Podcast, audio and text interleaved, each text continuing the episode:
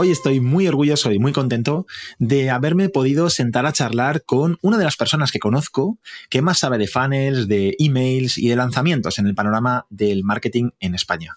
Conversamos con Carlos Martínez o Charlie M, que es como prácticamente todos los que tenemos en nuestro ecosistema digital le conocemos. Conoceremos primero su contexto y su recorrido y aprenderemos de sus aciertos y errores en la creación de funnels y también uno de los proyectos más recientes y que afronta con mucha ilusión, que sale de sus manos.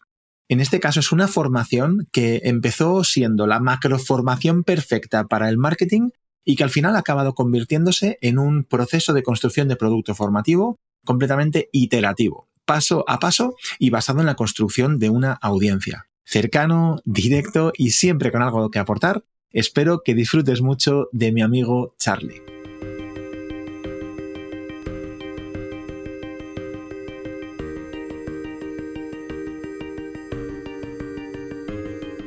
Hola, hola, esto es 366 grados, el podcast de Bisiesto Studio. Mi nombre es Miguel Sanz y además de dirigir la agencia tengo el gustazo de charlar con gente con la que verdaderamente me apetece pasar un ratito. Hoy está conmigo, no sé cómo llamarle, Carlos Martínez Jiménez o Charlie M, que yo creo que es como le conocemos prácticamente todos en el ambiente digital, en Twitter y demás. ¿Qué tal, Charlie? ¿Cómo estás? Muy bien, tío. ¿Cómo estás tú? ¿Cómo prefieres, Carlos Martínez Jiménez o Charlie M? Charlie M queda más cool. Carlos, a veces no me lo llama ni mi viejo, para que te hagas una idea. Mi, madre siempre me llama Carlos o Carlitos, eh, pero mi padre alterna el Carlos con el Charlie. O sea que imagínate. Madre mía, ¿cómo está el patio? Pues antes de, antes de empezar a grabar, estaba pensando, joder, ¿cómo te presento?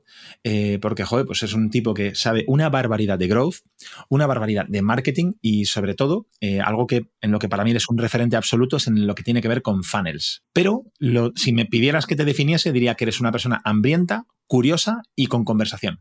La parte de conversación es para mí súper importante porque hay pocas cosas que me gusten más que ir a comer y una de ellas podría ser hablar y además se puede practicar a la vez, aunque quede un poco feo. Entonces, eh, bueno, pues de estas veces que nos ha dado por, convivir o, pasar un tiempo juntos, yo sé que si me junto contigo tengo conversación. Me parece, tío, según lo estabas diciendo, luego encima lo has puesto como mucho más de relieve, eh, que la parte de conversador mola mucho, pero me parece de, lo más interesante de todo lo que has dicho que, que potencialmente voy a escribir, así que te agradezco mucho el piropo.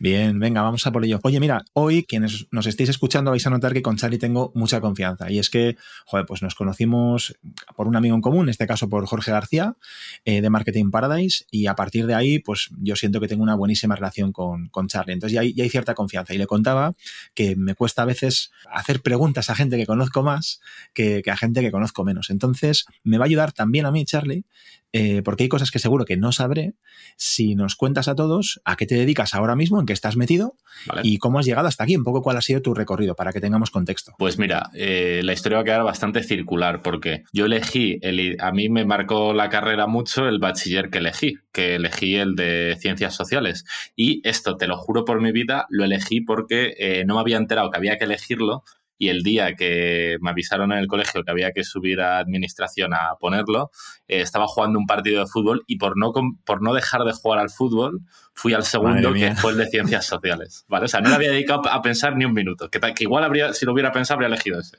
Pero fue todo por seguir jugando un partido de fútbol. Cuando empecé bachiller no tenía ni la idea de que iba a estudiar y al final dándole vueltas y dudando entre varias opciones, psicología y marketing eran las que más me llamaban, terminé estudiando marketing y no puedo estar más contento porque Sara dice que es la cosa que más me importa en el mundo, el marketing, porque me paso horas leyendo sobre esto, filosofando sobre esto, discutiendo sobre esto, así que creo que llegué aquí de casualidad, pero llegué a bastante buen sitio.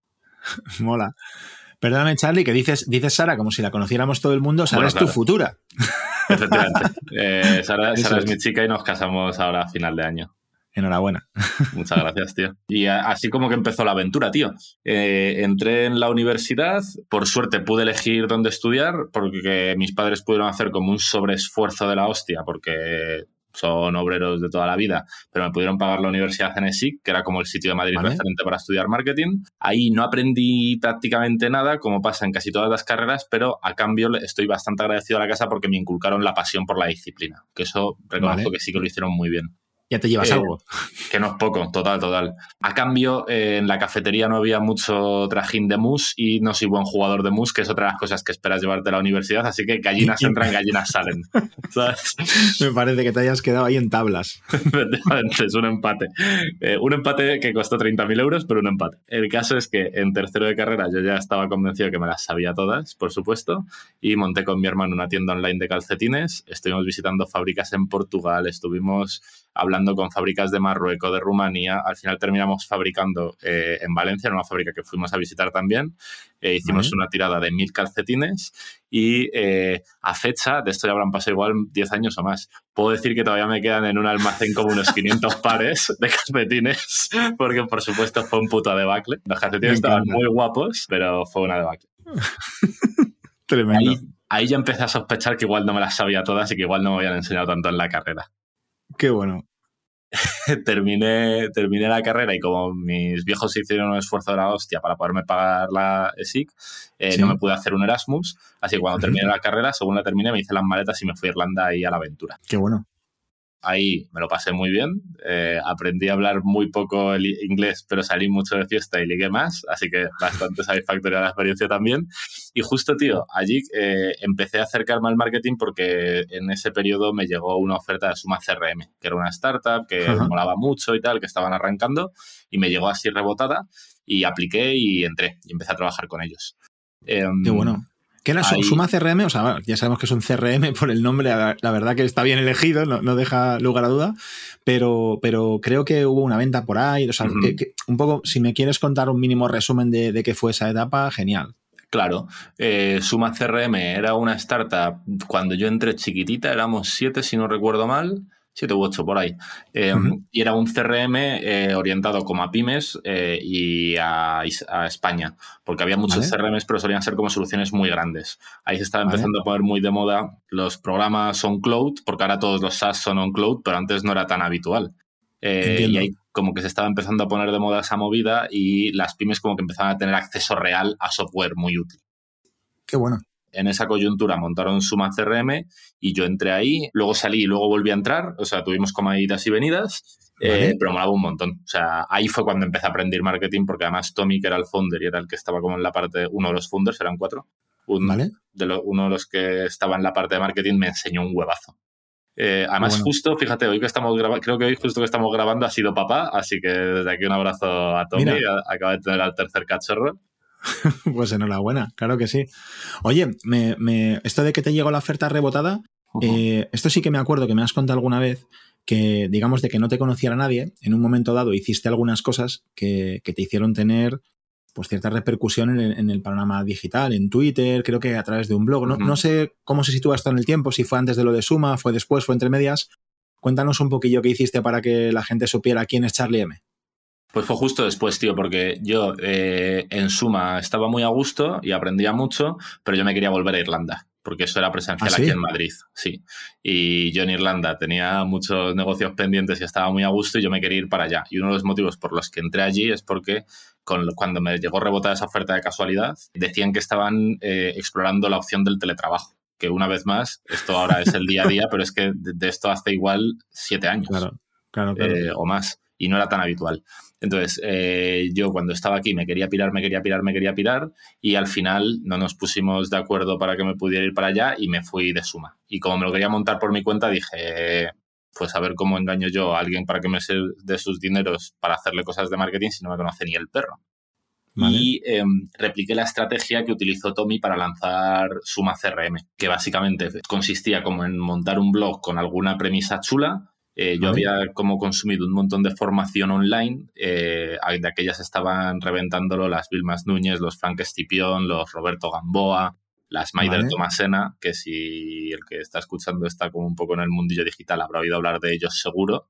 Vale. Eh, y yo había hecho como cursos de todo el puto mundo. Y ahí estaba empezando como a pinchar un poco la burbuja de lo del vendumismo, de que los cursos no entregaban tanto valor como prometían y movidas de esas.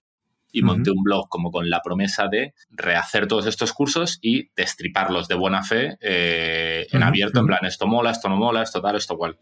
Y a mayores me hice una lista de gente que, molaba, que me molaba en Twitter que estaba en estos tejemanejes, en mundo marketing y demás, y a todos les escribí en plan, oye, mira, estoy lanzando esto, este va a ser el primer artículo, me fliparía que me dieras feedback. Y eh, casi todos me dieron feedback y cuando lancé, casi todos me lo abrieron. Qué bueno.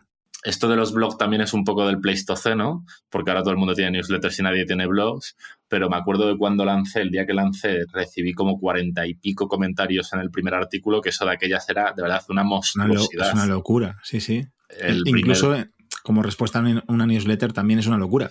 Total, total, total. En un blog que tienes que ir tú a buscarlo ya ni te cuento. Qué pasada, joder esa parte moló mucho y gracias a eso eh, conocí mis primeros clientes, empecé, joder, gracias a eso conocí a Dean, que estuvimos, hemos estado trabajando hasta hace nada un montón de años juntos, ahí como que la rueda empezó a andar de verdad. Vale, Dean es Dean Romero, que es un crack del SEO y que tiene una herramienta que se llama DinoRank, que es donde has currado después de Suma, ¿no? Eh, bueno, en realidad, cuando, ahí cuando me fui de Suma, estuve un tiempo por mi cuenta me volvieron a llamar y estuvimos trabajando juntos cuando se ejecutó la venta, porque Suma CRM era una startup chiquitita y se vendió a un CRM más grande belga que se llamaba Effici, que lo compré un poco por adquirir el departamento de marketing digital, porque en Suma se hacía muy bien toda esa parte, y conseguir acceso a LATAM, que también lo teníamos bastante, bastante, bastante bien montado.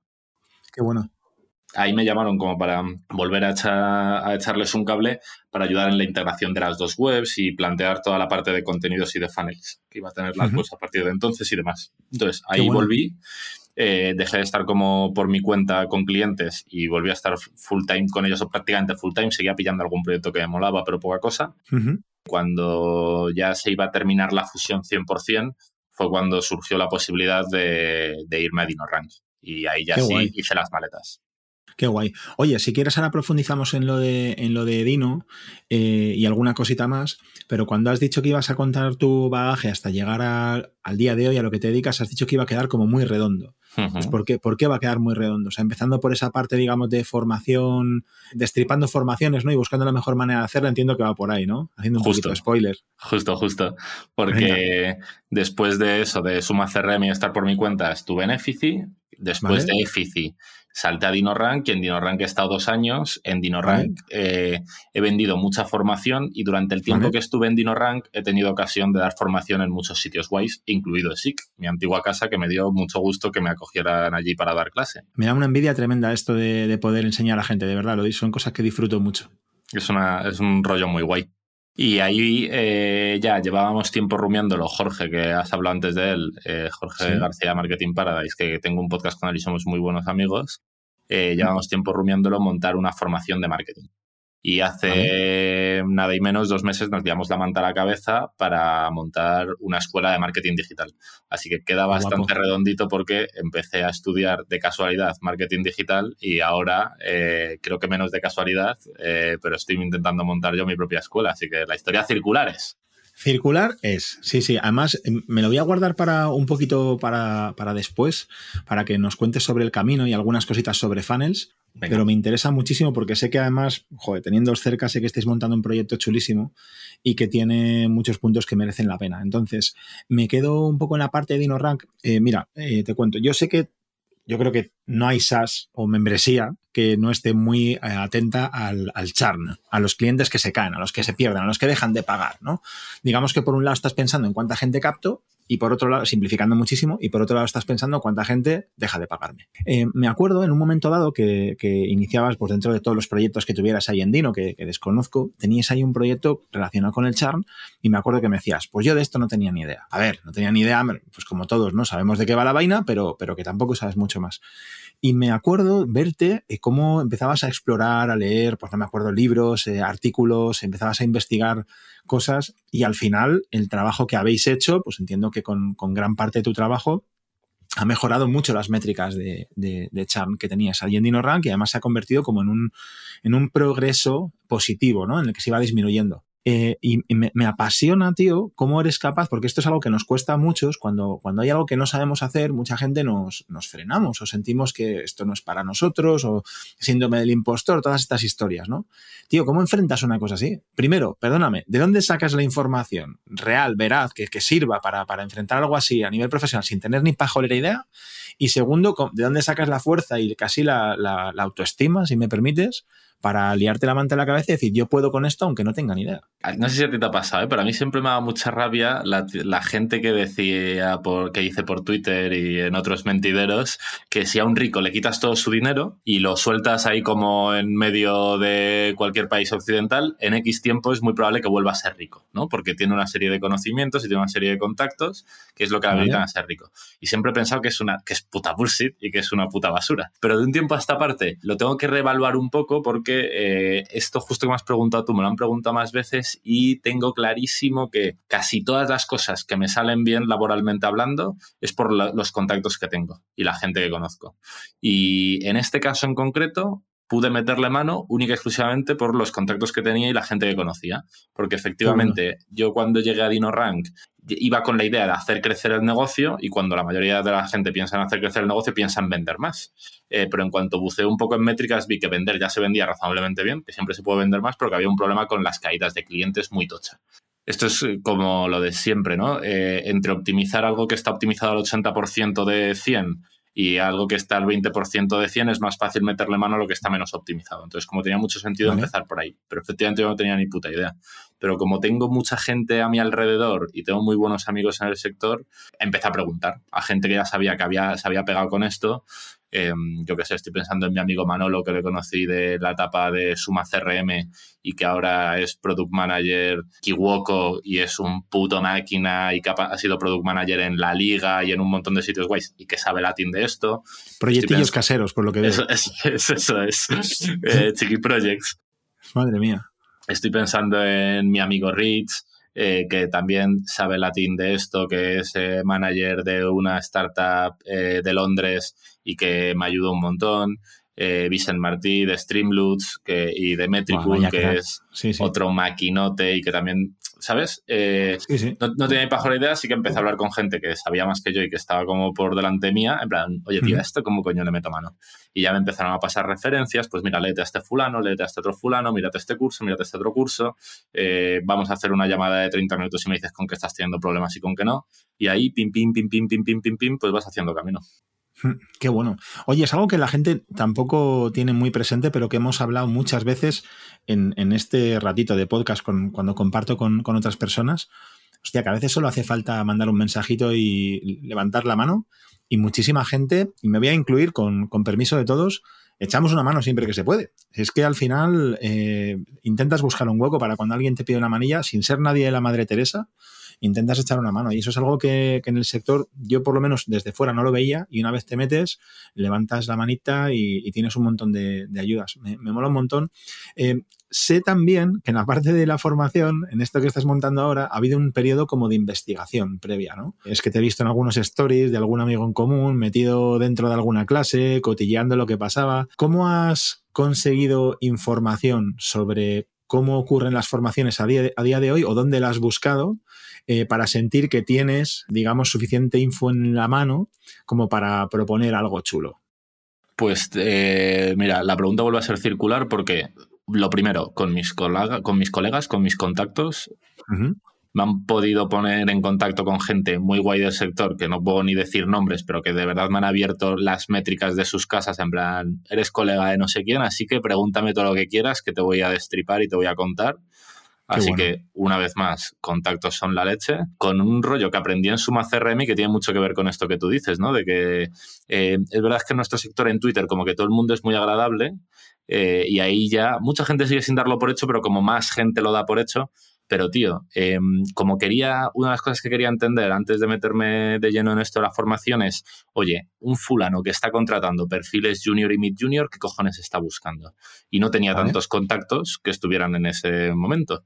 Así que eh, me busqué todas las startups españolas que habían levantado una serie de al menos de un kilo y de máximo de cinco kilos en los últimos dos años y les mandé un email en frío a todos los CMOs de todas esas startups a todos sin excepción, en plan, oye, mira, estoy montando esto, quiero entender cómo funciona la contratación, ¿te parece bien si hablamos? La mayoría no me abría las puertas y porque ni siquiera leía el email, pero casi todos los que me contestaban eran en plan, claro, tío, vamos a hacernos una videollamada rápida y charlamos. Y encima mola mucho porque cuando hablas con alguien así, al, si es verdad que, que, si no le conoces nada y te metes en la llamada, pues necesitas como un poco de de, habilidades sociales para estar tú cómodo y hacerlo cómodo y tal, pero una vez que se crea un buen ambiente, luego al final le decía a todos, oye, ¿se te ocurre alguien que sea interesante que creas que me vendría bien hablar con él? Y como casi todo el mundo te recomendaba a alguien más, eh, me abrieron la puerta varios, pero con que me hubiera abierto la puerta igual uno, de repente ya estás la bola a correr, pim, pim, pim, pim, pim, y joder, tuve un montón de conversaciones interesantes. Tanto así que una de las primeras personas con las que hablé iba a ser el, uno de los profesores más importantes del programa que monté con Jorge. O sea. Ostras. Es que de verdad es que la gente está muy abierta a charlar y eh, tener cara y decir, oye, tío, mm, me gustaría hablar contigo, es que abre muchas puertas. Mola. Oye, y cuando justamente eso que hacía mención, yo me acuerdo, tengo un amigo que da clases en un bootcamp eh, sobre, si no recuerdo mal, sobre data y, eh, ciencia de datos.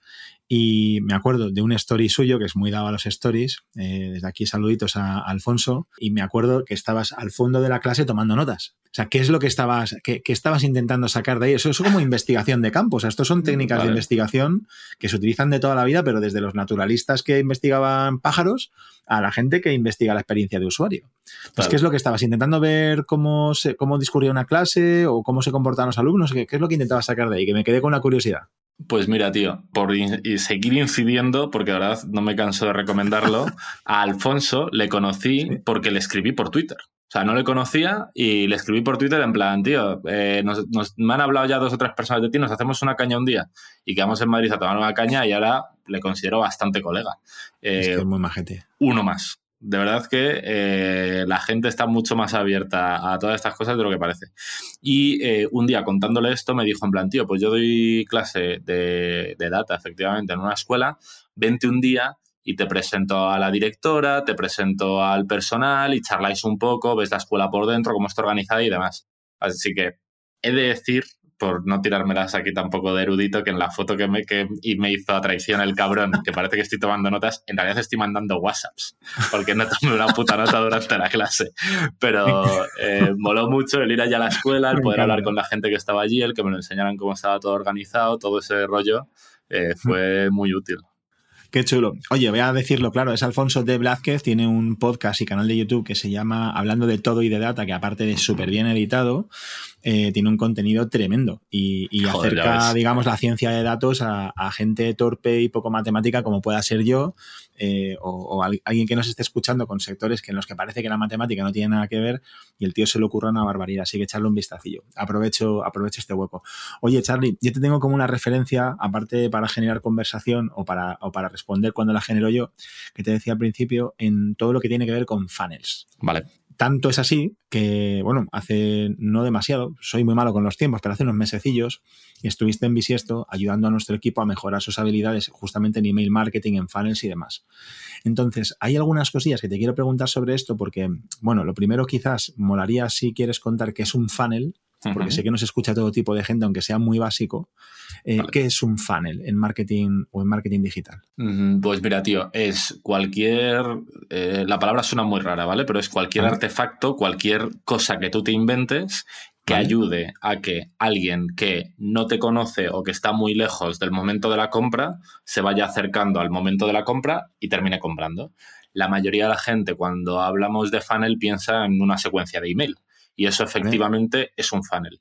Pero cualquier cosa que entre en la definición que te acabo de dar, cualquier artefacto que ayude a que la gente que está lejos de la compra se vaya acercando y termine comprando, es un funnel podría considerarse un funnel. Y bueno, funnel al final es embudo en inglés y viene un poco porque normalmente tienes más gente que no está interesada que la gente que compra. Y entonces va haciendo como una forma los diferentes pasos que vas dando desde que alguien no te quiere comprar hasta que poco a poco le vas convenciendo o va llegando a los diferentes puntos de conversión dentro de ese embudo. Tiene esa forma como triangular descendente, ¿no? Aunque luego hay otro rollete de que llaman ahora fly, bueno, ahora no, hacía tiempo, flywheel, ¿no? Ese especie de embudo que en realidad intentas que eh, gente que ya te ha comprado y luego te vuelve a comprar o te refiera y como que en vez de crear un embudo de arriba abajo creas una rueda que no para de girar, ¿no?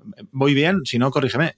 Totalmente. Lo que pasa es que de un tiempo a esta parte cada vez me gustan menos eh, esas representaciones gráficas, aunque son útiles, porque describen muy mal la realidad.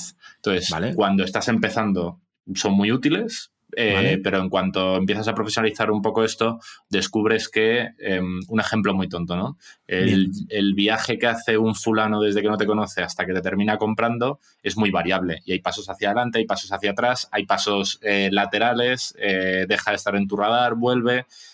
Y eso no lo dibuja ni un, ni un funnel ni un flywheel.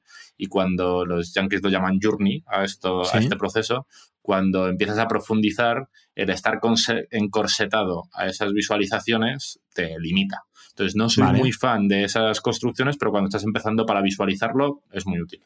Genial, no, pues está súper bien el punto que el punto que das, que al final es todo mucho más orgánico eh, y menos unidireccional quizás que, que, estas representaciones. Mola bastante. Pues justamente con toda la experiencia que tienes dentro de, lo que son los funnels o este, digamos, este conjunto de acciones, este artefacto que tú creas para intentar que alguien se convenza, para acabar convenciendo a alguien para comprar, hay un, tipo de acción, de actividad de ventas que es como muy propicia para que se, se utilice un funnel en ellas, que son los lanzamientos.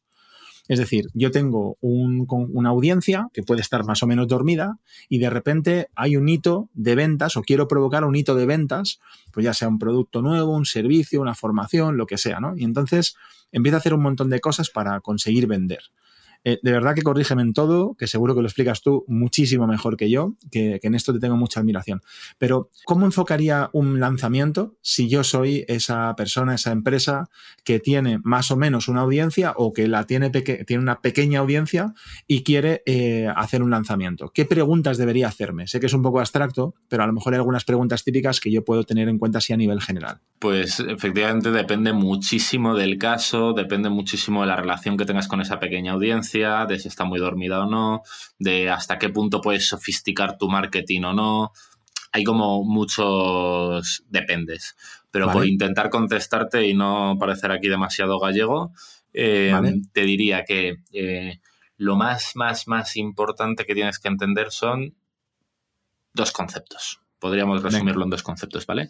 El primero eh, se lo inventó un copy americano hace una pecha de años, Eugene Schwartz, seguro que lo pronunció fatal. Eh, pero bueno, si lo, buscas como los niveles de conciencia, está en 100.000 blogs. Y lo que hablaba este fulano es que hay la gente que tiene un problema, tiene distintos niveles de conciencia, ¿no? Te pongo un ejemplo muy tonto tú podría ser que eh, empezaras a notar que estás encorsetado, que tienes menos movilidad, etcétera, etcétera, pero no sabes muy bien por qué. Pues puedes tener un nivel de conciencia muy bajo de que igual tu colchón es una puta mierda y te está destrozando la espalda. Una persona con un nivel de conciencia un poco mayor, además de sentir eso, empieza a sentir que sobre todo le pasa por las mañanas y que no está descansando y ya empieza a tener como un poco más claro su problema. Alguien con un nivel de conciencia más alto puede darse cuenta de eso y que encima que su colchón es muy viejo y que igual por ahí van los tiros. Eh, eventualmente podría tener un nivel de conciencia más alto si encima está mirando colchones y está hablando con gente y ya confirma que un buen colchón podría solucionarle este problema y el nivel de conciencia máximo es tener todo esto claro y estar activamente buscando colchón. Tener bastante claro en esta audiencia, de esta audiencia tuya cuál es su nivel de conciencia respecto al problema es importante.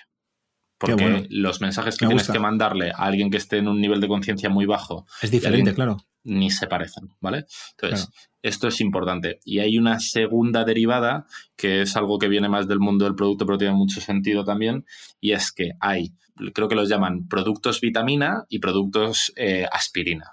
Cuando tú tienes un dolor de cabeza, matarías por conseguir una aspirina, porque te va a solucionar el dolor de cabeza así y eso es un dolor que es como muy lacerante en el, en el mismo momento, o sea, como que tienes mucha mm. urgencia de solucionarlo, ¿vale? Mm. Pero eh, vender vitaminas es mucho más difícil, porque las vitaminas no te curan nada en el momento. Claro, tú ya estás bien. Claro, es como una mejora. Total, y es un dolor como a largo plazo, tal, no sé qué, es como más etéreo. En, tanto entender como estos niveles de conciencia, como si tu producto para la audiencia a la que vas a llegar es más bien aspirina o es más bien vitamina, es importante porque ahí también, una vez más, los mensajes cambian un montón, ¿vale? Eso lo empaquetamos por un lado, pum. Tengo esto. Y, perdóname, eh, Charlie, porque es que esto que cuentas, corrígeme, de, pero es que es la personalización es esto, no es llamarte por tu nombre. Entre otras cosas, quiero decir, la personalización es entender dónde te encuentras, cuál es tu nivel de conciencia, ¿no? Cuál es el tipo de producto que estás vendiendo, si más vitamina o aspirina y otras variables que seguro que se pueden aplicar, pero digamos en esta respuesta genérica que me estás dando, con este tipo de, de informaciones sí que puedo personalizar el mensaje. Total, total, total. Hay otras variables que también son muy importantes que tienen que ver con los puntos de dolor, las objeciones y los mitos y el perfil de la persona, ¿no? Porque con el caso este del colchón, podría una persona que no tenga muy claro si el colchón es un problema y que tenga dolores de espalda, no se parece en nada. Si eres tú que estás 100 horas en una silla, si eres mi viejo que está al borde de la jubilación o si eres un deportista de alto rendimiento. Entonces, un fulano que tenga eh, el mismo nivel de conciencia y que para y que sea casi el mismo nivel de aspirina o vitaminas Aún así, otros rasgos podrían hacer que su aproximación al producto sea completamente distinto y si realmente quieres personalizar, también lo tienes que tener en cuenta. Pero desde luego, más allá de que haya otros conceptos que son importantes, no son muchos, pero hay unos cuantos, lo que está clarísimo es que lo de llamar a la gente por el nombre ni es personalización ni en nada, desde luego. Claro, y luego eh, estoy pensando en, muchas herramientas, vienen con capacidades para personalizar por rollo por edad eh, o por sexo, y en realidad ninguna de estas, a ver, podría incidir, pero ninguna de estas realmente, igual que el nombre, no personaliza según tu situación respecto a la, a la compra del producto, que es lo que al final te segmenta correctamente, ¿no? Total, tío. No, quiero ser eh, muy spammer, pero justo eh, en, el, en, el, cursito que hemos hecho gratis en Parango, eh, la segunda lección creo que es o la tercera, que, el curso es de funnels, habla justo de esto. Y la movida es, luego por tampoco extenderme mucho, si alguien quiere saber más, que eche un vistazo por ahí. La movida es que la mayoría de los novatos segmentan por cuestiones demográficas, porque eso es muy fácil de hacer y es como muy evidente, pero ahí casi nunca hay valor. Lo que hay valor es segmentar por actitudes y comportamientos, que son variables que tienen más que ver con lo psicosocial y que casi nunca están delimitadas por lo demográfico. A ver, hombre, si estás vendiendo, yo qué sé, me lo invento, eh, ropa de premamá, pues el sexo igual de repente se convierte en una variable, ¿no? Pero lo, más normal, lo más normal es que para la inmensa mayoría de las cosas es más importante agrupar por, por comportamientos, que es lo que hace la gente, y por actitudes que tienen más que ver con lo que piensa, que por lo que es, que tiene más que ver con lo demográfico. Me encanta, me encanta este punto de vista. Ya, ya, me, ya me hiciste pensar mucho cuando estuviste de visita en Bisiesto. Oye, lo del curso ese gratis, luego lo ponemos en un, en un link porque me parece súper interesante y voy a ir bastante directo a, por ello. Creo que tienes un hilo por ahí en Twitter contando, digamos, algunas cositas. Ahora, vamos a por ello. Y, me, voy a apuntar seguro. ya, te lo, ya, te lo, ya te lo avanzo. Em, oye, eh, dentro de. Es que hay un caso que se nos ha dado muchas veces y te lo quiero preguntar como de una manera un poco más concreta. También es un caso un poco abierto, pero me aprovecho que te tengo aquí, que tengo confianza. Eh, a ver si nos cuentas algo interesante. Eh, tío, pasa muchísimo. no sé si te ha ocurrido a ti que una, empresas muy grandes con una capacidad de captación de personas en su base de datos alucinante, miles y miles de registros, decenas de miles de registros. Guardan a la gente como si fuera, pues no sé, un saco de patatas, como hablábamos, segmentando quizás por edad y tal, pero no sabes si la gente que está apuntada vino de una acción en, eh, yo qué sé, a pie en un centro comercial, si vino de algo digital que no sé qué, eh, o como mucho sabes eso, pero no sabes ni si son activos, ni si se le está comunicando de ninguna manera. Imagínate que llegamos a una empresa que se encuentra en esta situación, una lista muy grande de personas en las que tienes alguna segmentación un poco random y que tampoco sabes mucho de esa gente. ¿Cuáles serían los pasos que daríamos para intentar sacarle partido a esa audiencia? Vale, eh, pues tío, esto es un melón porque eh, además lo vas a ver muy claro eh, porque tienes un problema seguro en otro tipo de proyectos y es que lo perfecto es enemigo de lo bueno. Porque lo que habría que hacer siempre cuando se llega ahí es echar un vistazo a la segmentación, confirmar que casi siempre es así, que es una puta basura, y empezar por un proceso de investigación bastante largo y bastante caro, para entender a quién tienes ahí, a quién no tienes ahí, quién responde a tus mensajes, quién no responde a tus mensajes, por qué, etcétera, etcétera, etcétera. ¿Vale? Y a partir de ahí ya puedes empezar a trabajar habiendo como hecho ese ese periodo de limpieza. Lo que pasa es que casi siempre ese tipo de empresas y de listas tan grandes tienen como departamentos de marketing internos que se ven muy señalados si deshaces todo su poco o mucho trabajo que hayan hecho con esa lista. Entonces eso suele ser un problema. Y además eh, suele haber calendarios y recursos limitados que no permiten hacer las cosas todo lo bien que se tendrían que hacer. Entonces, partiendo que casi siempre lo que habría que hacer es hay veces que se pueden reutilizar cosas, pero eh, ser muy crítico y estar dispuesto a tirar abajo todo lo que esté mal montado, hay que ir tiene sentido a ir a, a, proyectos de mínimos. Y te digo esto porque a ti te habrá pasado mil veces plantear un proyecto de UX y calendarizarlo y marcarle unos recursos antes de empezarlo es un cachondeo, pues hasta que tú empiezas a tirar heurísticos, hasta que tú empiezas a hacer análisis, no sabes lo que te vas a encontrar. No sabes a lo que te enfrentas, claro. Entonces, con esto suele pasar parecido, pero eso, hay que intentar que lo perfecto no sea enemigo de lo bueno, porque si no, pues no sale adelante ningún proyecto y entonces menuda la gracia. Entonces, lo mejor es como intentar plantear la investigación mínima y menos dolorosa y menos incómoda para todos los implicados posible para empezar a hacer cosas que tengan un poquito de sentido y a partir de ahí ir construyendo. Pues yo que sé, puedes coger una vertical solo y trabajar, empezar a trabajar solo con esa vertical. O eh, partiendo de las segmentaciones que tienen ellos, intentar mejorarlas huyendo de las segmentaciones que hablábamos más demográficas y yendo a otro tipo de segmentaciones y empezar a trabajar por ahí, ir abriendo camino. Aún así, en mi experiencia, es complicado, porque además reactivar listas que no están activas cuesta y además es que es muy doloroso porque eh, esto le pasa cuando los bancos se quedaron con un montón de casas en las crisis, le pasaba algo parecido y es que eh, sus balances contables eran unos porque las casas estaban evaluadas cuando se las quedaban a unos precios y con los precios nuevos los balances eran una puta ruina. no querían vender las casas porque destruían sus balances contables, ¿no? Pues con las listas pasa algo parecido y es que los departamentos de marketing y similar eh, les mola mucho decir que tienen una lista de 30.000 personas, 70.000 personas, 50.000 personas, las que sean, y luego en realidad en cuanto empiezas a, tocar un poquito ves que el 70% es inactivo, el 50% son emails que ya no existen, etcétera, etcétera. Entonces, eso suele ser bastante doloroso para las organizaciones porque eh, piensan que tienen números que no son reales. Entonces, ahí es complicado, hay que tener cuidado con no pisar callos, es un tema complejo. Es un tema complicado y es verdad que has puesto un ejemplo buenísimo que tiene que ver con la UX, que pasa un poco parecido, porque cuando empiezas a señalar algunos errores, es verdad que las, empresas, las organizaciones que te contratan tienen que estar dispuestas a, corregir esos errores que estás, que estás viendo, ¿no? Que al final estás ahí para echar una mano, pero parece que estás diciendo que hay cosas mal hechas y podría alguien sentirse un poquito ofendido. no hay que tener mucha mano izquierda, que yo creo que es también la otra parte del ejercicio. Oye, Charlie, a mí esto, se me da fatal. Eh, desde el principio tengo en la cabeza la idea esta de que estás montando una formación, intenta como llevarlo hasta el final. A mitad casi me meto de lleno y no, no consigo esperarme para preguntarte esto de los funnels que me apetecía. Vamos a meternos en ello. Acabo de oír que me has contado antes que tienes un curso gratuito que estás montando una escuela, eh, un poco los principios ya los he entendido, dame, más detalles. ¿Cómo se llama la escuela? Que creo que lo has dicho, pero para que nos quede a todos ahí en, en la orejita, y en qué punto te encuentras. Vale. Eh, pues eh, la escuela se llama Parango, que además, eh, buenos chistes has hecho a costa del nombre, cabrón. No sé a qué te refieres, no sé de qué me hablas. y parango.es es la web.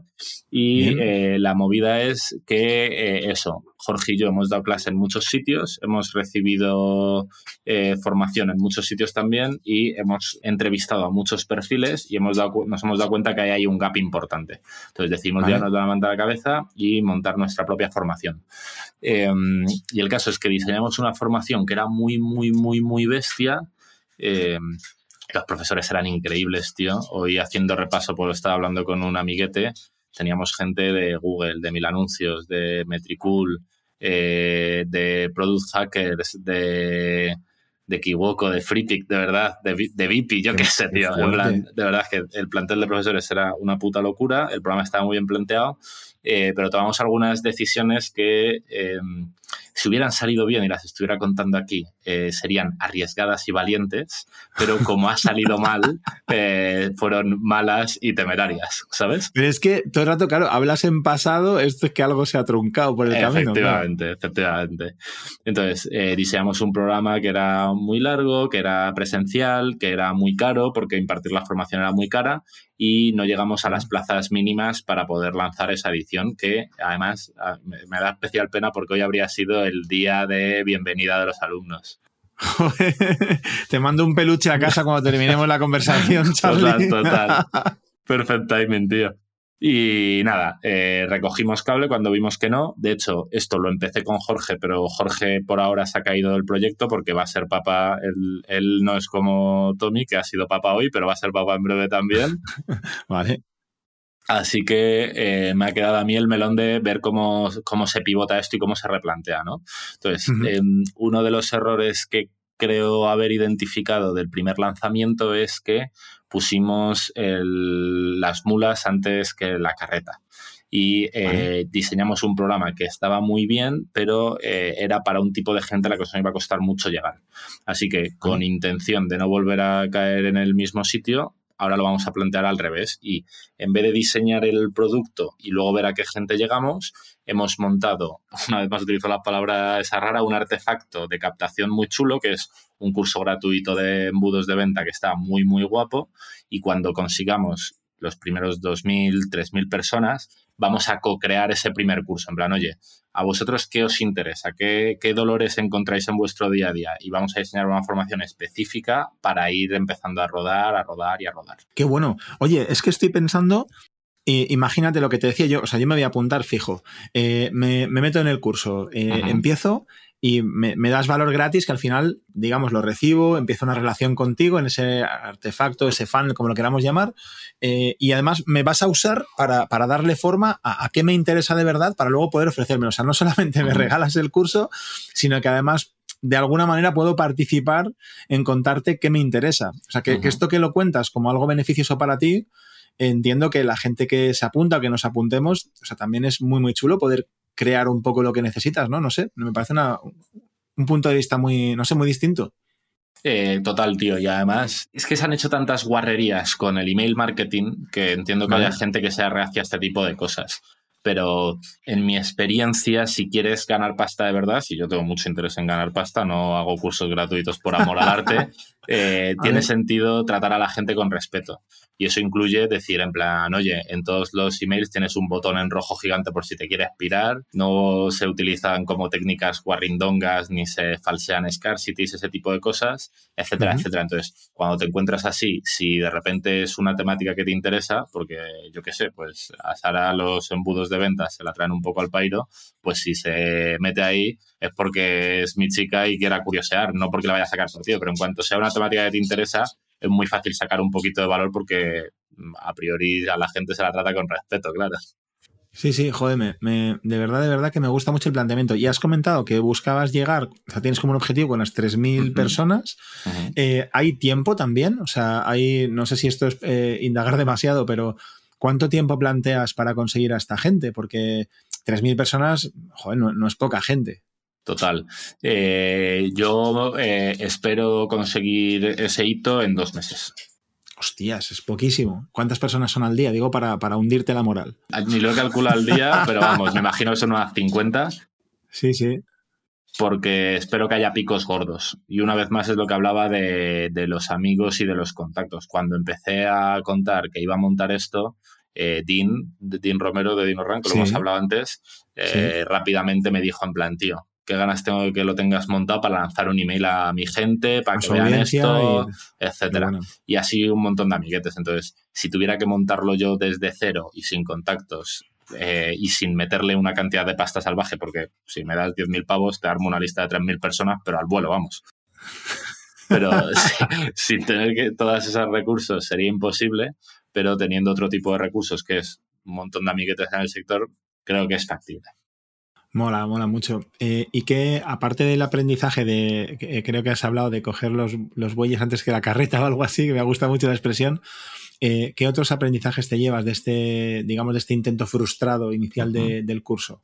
uno que sospecho que me lo voy a seguir llevando toda la vida.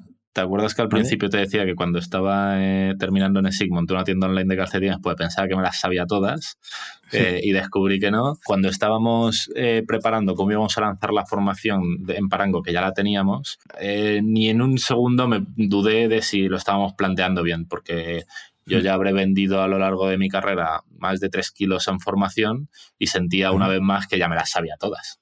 Y por supuesto eh, me estrellé miserablemente eh, y fue una prueba más que clara de que evidentemente seguía sin las todas. Entonces, eso es un aprendizaje que seguro que me vuelve a pasar, el confiarme, sentir que hay un dominio ya de trabajo, de experiencia, ya lo tienes más o menos pipeado y luego descubrir que, que no, eso seguro. Y otra, otro aprendizaje que, se lo he repetido un montón de gente, pero en casa del herrero cuchillo de palo, es que eh, no, falla. no falla, tía. La mayor parte de la gente cuando lanza algo es porque se enamora de una solución y la lanza y a ver qué pasa. Y tiene mucho más sentido enamorarte del problema y estar muy dispuesto a matar a la solución mm. si no es, una, no es buena para que tú resuelvas ese tipo de problema. Y para eso tiene más sentido que pensar en una solución, pensar primero en el mercado, pensar luego en el go-to-market que llaman los ingleses, que es cómo vas a ir al mercado, y ya solo entonces, y a raíz de las otras dos, en la solución. Porque a mí no me cabe duda que el programa que diseñamos en Parango eh, podría haber sido. Habría que ver qué tal éramos ejecutándolo. Pero sobre el papel, de verdad, creo que era el mejor programa de marketing en español para entry y entry mid-level. Pero claro, si no eres capaz de venderlo, no es nada, ¿sabes? Totalmente. Entonces, eh, mira tú la gracia de haber dedicado tres o cuatro meses a contar con empresas punteras que nos apoyaran para que los chavales hicieran prácticas desde el día uno, de tener los mejores profesores, de tener un temario súper redondo que si luego nadie se apunta, ¿de qué te ha servido? ¿Sabes? Entonces diría que los dos aprendizajes más importantes tienen que ver con eso. Uno con la humildad y dos con el enamorarte realmente del problema y no de la solución y que la solución solo sea una consecuencia. Pues me, mola mucho este segundo, el de enamorarte del problema y no de la solución. Eh, estás en ello, justamente acabas de darle la vuelta y según como has contado es lo que estás enfocando. Y el primero te lo tengo que rebatir aquí en público, tío, porque eh, hostia, eh, te lo has currado. O sea, no, no ha sido de me las sé todas. Has investigado, te has ido a clases, has hablado con gente. O sea, em, a veces como es difícil diferenciar la línea entre la autoconfianza y el ir sobrado, ¿no? Eh, yo creo que, que, la diferencia está en cómo reaccionas al error. Eh, y la humildad eh, está en cómo reaccionas al error. Y creo que ha llegado, digamos, ese punto en el que no habéis llegado donde queréis, has sido capaz de verlo, dar marcha atrás, cambiar el camino, buscar otra solución eh, y, enfocar, y enfocarlo de otra manera. Mm, tengo una sensación bastante clara de que ni de coña ibas con la idea de me las sé todas, sino, oye, yo aquí tengo cierto conocimiento y aún así has hecho labor de investigación en muchos ámbitos, como has contado antes, hablar con gente, ir a sitios. Entonces, esa primera parte te la tumbo. Vale. Porque creo que esa confianza que mata un poco al síndrome del impostor, que nos ayuda a, trabajar en proyectos que no hemos hecho antes o de maneras que no lo hemos hecho antes e innovar, creo que es tan importante que no podría esconderse detrás de, ay, es que yo esto no sé, o, sentirse humilde. De verdad que eh, esa, te la tumbo y no, y no, te voy a dejar réplica. directamente, directamente. Oye, hay un punto que me mola mucho de, de cuando hemos hablado alguna vez tú y yo más a nivel personal, que tengo la sensación de que te conoces bastante bien, porque eres un tipo curioso, los libros que lees, el tema de los hábitos, que sé que tenías por ahí un proyecto que se llamaba eh, Malditos Hábitos, ¿era? Si no me equivoco, Charlie. Malditos, hábitos. Eso es que, que, bueno, pues para, si no eh, me equivoco, era un, un ebook o algo así, ¿puede ser? O un conjunto de herramientas para mejorar tus hábitos, ¿cómo era eso? Era básicamente un parecido a, lo que he hecho ahora con la escuela. Era un mini curso gratuito eh, para entender cómo los más, lo más básico de los hábitos, porque, tío, los hábitos tienen una cosa curiosa y es que todo el mundo entendemos lo que son los hábitos, pero casi nadie somos conscientes del impacto que tienen en nuestra vida y sobre todo eh, lo poderosos que son para cambiar nuestro comportamiento. Y te pongo un ejemplo. Ahora que hace poco ha sido año nuevo, eh, conocerás a un montón de gente que se ha puesto manos a la obra con la dieta, que se ha puesto con el ejercicio, con propósitos laborales. Me, suena de alguien, sí. Te suena de alguien, ¿no? Eh, pues eso, hay un montón de gente que lo hace todos los años, pero nunca reflexiona sobre qué papel tienen sus hábitos en esto. Y lo que dice la ciencia es que eh, son el principal culpable de tus éxitos y de tus fracasos en este tipo de temas. Entonces, cuando, cuando descubres estas cosas, apetece mucho gritarlo a los cuatro vientos porque ves que, que joder, que, que, has estado equivocado o engañado toda tu vida. Eh, entonces, a mí esto me voló la cabeza y me, me, mola mucho montar side projects y demás. Monté un curso gratuito para el que no tenía ni la idea que pudiera dar sus primeros pinitos y luego monté eh, un productito eh, para que la gente que quisiera ir un poco más allá pudiera. Y el producto molaba un montón. Eh, era un libro que venía impreso con unas fichas de ejercicios, con pegatinas, con materiales. iba con piezas de Lego, que era importante usarlas para uno de los ejercicios, etc. Y fue, un proyecto muy disfrutón, tío. Eh, ahora está un poco abandonado porque pasado un tiempo ya no vibro tanto con, con lo de los hábitos, ya como que se ha incorporado en mi vida y ya me apetece menos gritarlo a todos lados. Sí. Pero me lo pasa muy bien con ese proyecto, tío. Pues, pues mola mucho porque toda esta idea de, pues eso, de, los hábitos, de entender qué impacto tienen en tu vida, al final van a lo, que, a lo que quería llegar, que es que yo no sé si alguien puede decir de sí mismo me conozco bien a mí mismo, pero sí que puede decir me esfuerzo en conocerme, ¿no? Y tengo la sensación de ti que te esfuerzas mucho en conocerte, ¿no? ¿Qué haces para conocerte? Y para saber qué es lo que se te va bien y qué es lo que no, que no sé si son hábitos o si son, no sé, o sea, ¿qué haces que nos pueda servir a otra gente para conocernos un poquito mejor? Es una pregunta quizás un poco rara, ¿eh? No, sé si sabría contestarte. No sé si lo hago voluntariamente o es casualidad, pero diría que ah, uno de los temas que también me ha volado la cabeza mucho de un tiempo a esta parte es todo lo que tiene que ver con aprender a aprender. En parte porque leo mucho y, y me importa que las cosas que leo se me queden en la cabeza y también porque estábamos montando la escuela, ¿no? Y una de las cosas que, que aprendí relacionado con todo esto es que el ejercicio de pensar sobre algo, que se parece mucho al ejercicio de aprender sobre algo y aprender y conocerte a ti mismo tiene mucho que ver con aprender sobre ti mismo. Totalmente. Ocurre, hay como tres tipos de memoria, ¿vale? La memoria sensitiva, que es por la que percibes las cosas, eh, la memoria de trabajo, que es esa vocecita que hay en tu cabeza y eh, esas herramientas que si te digo, Miguel, cuánto es 12 por 4 se pueden a trabajar para dar una respuesta y la memoria a largo plazo, que es lo que realmente nosotros solemos entender como memoria, ¿no? Bueno, pues el aprendizaje solo puede ocurrir en esta memoria de trabajo.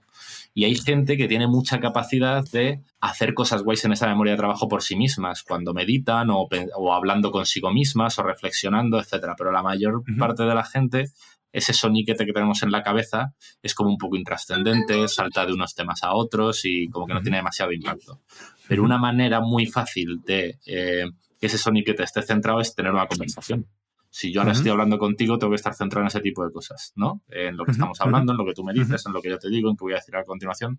Entonces, eh, no ha sido voluntario porque a mí me gusta mucho hablar y tengo suerte que a mi alrededor hay gente muy interesante con la que hablar. Hambrientos me ha ayudado mucho a eso, que es el podcast que tengo con Jorge, estas conversaciones que tengo con gente que no conozco de nada. Eh, pero el hablar con gente interesante sobre temas interesantes me ha ayudado de forma casual a... Eh, aprender sobre mí. Y cuando, yo qué sé, me acuerdo un episodio de Hambrientos que fue espectacular, que estábamos hablando con Ramón Noveras, que es un psicólogo que me vuelve loco, y le preguntábamos, oye, Ramón, tío, para la psicología, ¿qué es la felicidad? Que es un tema que a Jorge y a mí eh, en el programa, entre comillas, nos atormenta mucho, pues intentamos ir mucho a él.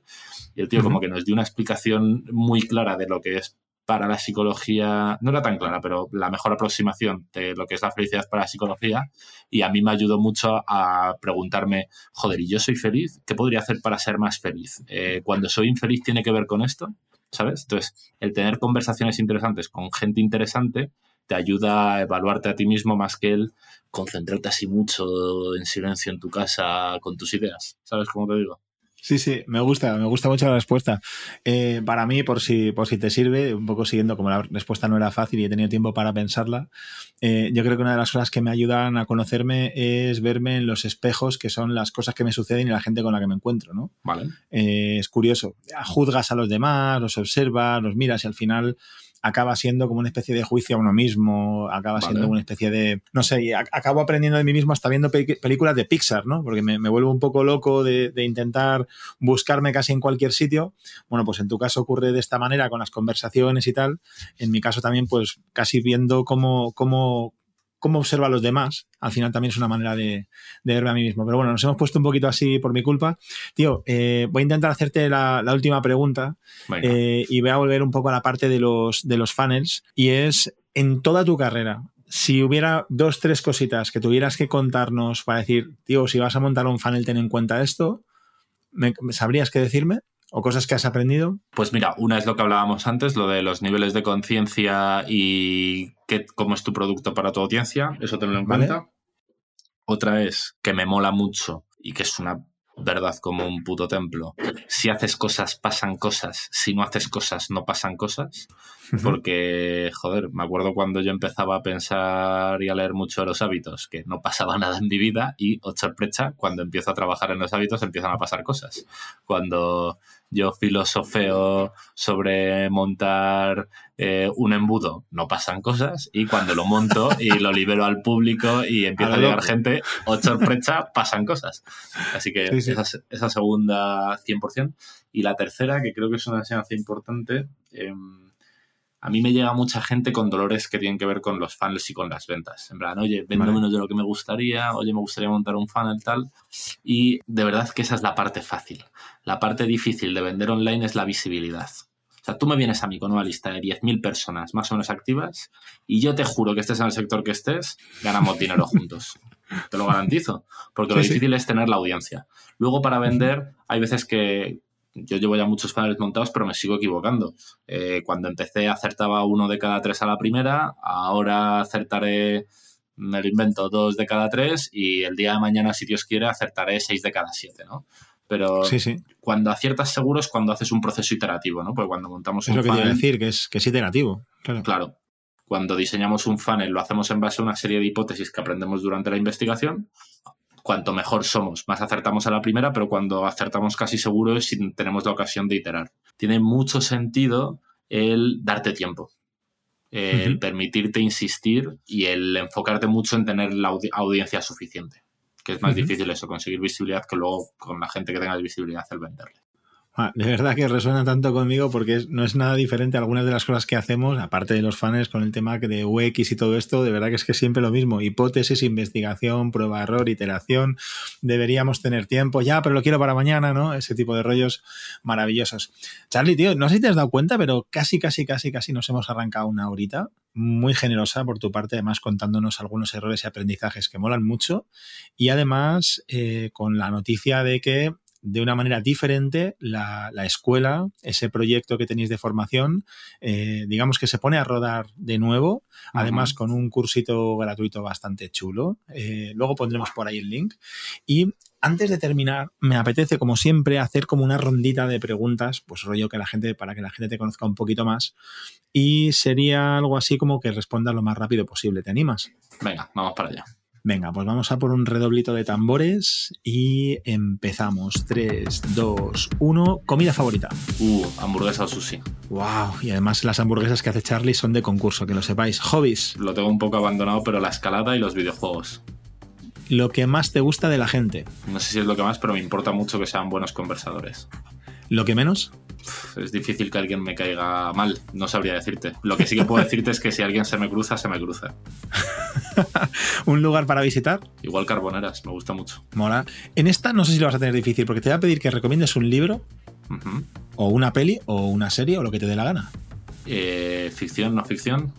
Ajá, ya sabía que, le ibas a tener difícil. Puedes incluso recomendar dos. Eh, vale, pues un libro de no ficción, eh, Hábitos Atómicos, siempre. La verdad es que creo que es el libro que más potencial tiene de cambiarle la vida a alguien. ¿Vale? De no ficción, igual el Conde de Montecristo. Me gusta mucho. Y si no fueras, ¿qué te digo yo aquí? Experto en funnels, en growth, ¿qué te digo? Eh, últimamente esta pregunta la tengo que, replantear porque me pasa que la gente que, que venís soy gente interesante que hace muchas cosas, entonces si no fueras XXX, ¿qué harías? Si no me dedicara si no que me dedicase... Exactamente, si no hicieras lo que haces ahora, ¿qué narices harías? No lo sé, pero seguramente algo relacionado con la psicología. Qué bueno.